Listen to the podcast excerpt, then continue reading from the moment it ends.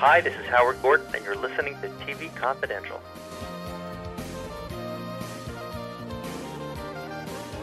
We mentioned in our open, folks, that Lee has not only written for television and produced television, uh, Lee has written several books about television, and not only uh, books, uh, historical books about the making of, of, particular television shows, but he and William Rabkin uh, co-wrote an excellent book called Successful Television Writing. And there, there are a lot of books about how to write for film or television. Lee, what, what makes your book stand out from the pack is that it is very hands-on and how to and it, it assumes that you know how to write but it, it walks you through some of the essential elements of the business that not everyone is familiar with well the book was written and published i think back in 2003 or 4 mm-hmm. and it's been in print quite some time it's used in uh, schools all around the world that's why it stays in print and what the book came from a frustration that bill and i were having at the time which was writers were coming in to pitch us on our shows who didn't understand episodic television storytelling.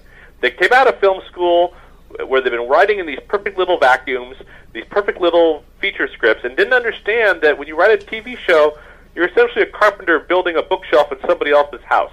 You do it their way, not your way. And that you're working with other people's characters, and there are unique um, boundaries and requirements to writing episodic television. And, and these people, fresh out of film school, whatever, just didn't understand that.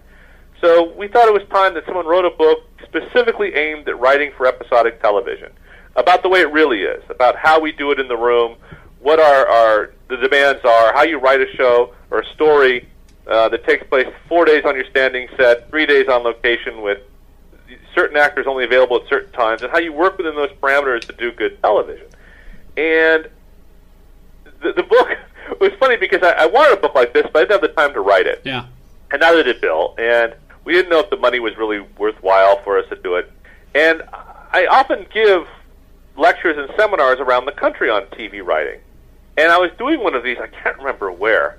Um, and the novelist Walter Wager, who since passed away, he, he wrote Telefon and the sequel to Die Hard, and um, he, he also wrote the I Spy novelizations and stuff. He, he's a terrific writer. And he came to me after one of these events and said, "You should really write a, a book about this." I said, "I don't have the time." He says, "You've already written it. Just start recording all these seminars you do." And and I thought, "Oh, that's a great idea." But also, many of these seminars I did were being recorded by the hosts of the seminars anyway. Yeah. So they just give me a cassette. So I started filling a shoebox with cassettes of my seminars and talks around the country, and then I handed this shoebox to a transcriber who transcribed my um, talks. And there was a lot of overlap, you know, a lot of the Mm-hmm. same stories Sure, sure. being told. But once I edited all that out, I realized, oh my God, I do have a book here. And at the time, Bill was teaching at UCLA Extension a screenwriting course. So I said, why don't you add to this some of your syllabus stuff and some of your own lectures? And you know, in two weeks we'll have a book. And that's what he did. I gave him my transcript. He added his stuff. Two weeks later, he handed it back to me. We did a pass together in a day or two. Gave it to my agent. She sold it, like I think, a week or so later. And it's been in print ever since. And people talk to us about, oh, your book is so conversational. It's like sitting down with someone at lunch and learning about TV. It's because it is a conversation. Yeah, yeah, It- yeah. It, it came from lectures and discussions. That's why it has that uh, that feel, less of a textbook um, than sort of an easygoing, casual discussion about the, the business. Now, I always thought that, you know, I mean, the way I try to describe things is like this perfect triangle. You have business, you have the, the technical aspects, and you have the creative part. And if it isn't, you know, if you don't have a perfect balance between those three, you're not going to have a, a finished product. But I also find it funny that, in my experience, the technical people, the creative people, and the business people, I think by design, by hardwiring of the brains, don't normally get along. And, and somehow, if you can figure out a way to organize these three things going on, you have something successful. But it's always been my experience from an educational standpoint on television. The business people told you the business perspective, and that is the only perspective. The creative people told you the creative perspective, and that is the only perspective, and so on and so on and so on. This is like the first time I've actually seen. Uh, something in print that uh, has all three uh, parts coalescing together and and explaining something and incorporating uh, I guess what we would call reality. I found it very enjoyable. It was one of the best birthday presents uh, some friends of mine gave to me. I think it was uh, like 2003, 2004, Mm-hmm. and it and it really did help me along uh, when I was trying to. Uh, I wrote a couple of pilots. And then, basically, uh, on on your instruction, I, I, I started writing a couple of specs. In fact, one of my first specs was a monk spec, and then I rewrote it when the the cast changed.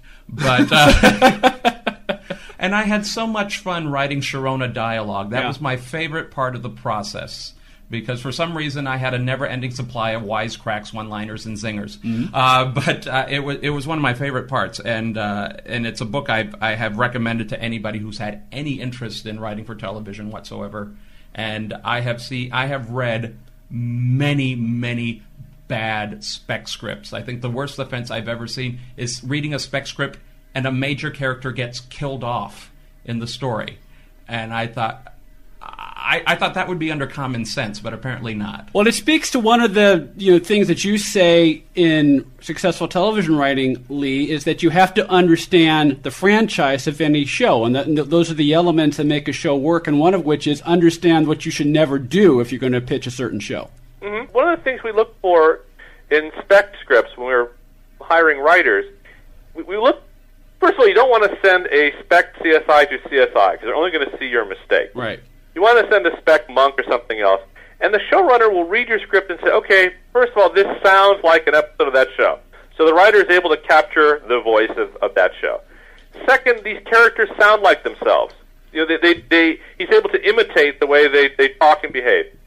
The way the story is told, the structure of the story, is the way they structure stories on that show and the script understands the franchise, reiterates the franchise, and leaves it intact at the end. These are all things we, we, we're looking at a spec episodic script to see if you can imitate the way we write, the way we tell stories, the unique parameters of our show. It's really a test about how well you understand franchise and voice, and whether you understand you know simple script structure and, and, and the four act structure and all of that.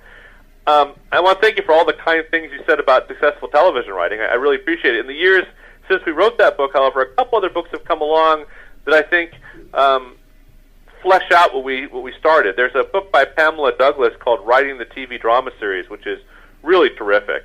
Um, Alex Epstein wrote a book called "Crafty TV Writing" that I'm real fond of as well. And Bill Rabkin wrote a sequel to successful television writing, now available on the Kindle, called "Writing the Pilot." Because one area where our book is no longer valid, it's the very last chapter called Your Great Idea for a TV Series. We tell you it's a waste of time and a huge mistake to write a spec pilot. Well, that was true in 2003. It's not true now in 2011. And Bill wrote a book to sort of um, correct that error in our book, and I kind of hate him for it because what he wrote would have made a perfect update for successful TV writing, and I could share in all the glory and profits from his book, but now I can't. In fact, what the hell am I doing hyping it? so that's William Rabkin, Rab with a B, right? Yeah, Okay, I- actually I- a terrific book called Writing the Pilot, and it's like our book Successful TV Writing, except it's all about how to write a pilot, a spec pilot, and the mistakes you'll make, and, and what you should do, and what people are looking for when they read it, and um, what what separates a pilot script from any other kind of script, and why it's the most difficult kind of script of all to write. It's really an exceptional book. Be part of our conversation. If you like what you hear, have thoughts on this week's program, or have an idea for a future edition of TV Confidential, we'd love to hear from you. You can email us at talk at tvconfidential.net, talk at tvconfidential.net. You can also message us at facebook.com forward slash tvconfidential, x.com forward slash tvconfidential, or at TV Confidential on Instagram. And if you're listening to us on the TV Confidential podcast, please be sure to hit the subscribe button. This portion of TV Confidential is brought to us by our friends at Front Porch Realty, the community of realtors in the Northern Bay area of California that is committed to finding the solution that is best for their clients. Whether you're a first time home buyer or looking to sell or lease your property in Northern California, call Karen Strain at 415 886 7411 or visit frontporchrealtygroup.com for more information on how they can help you.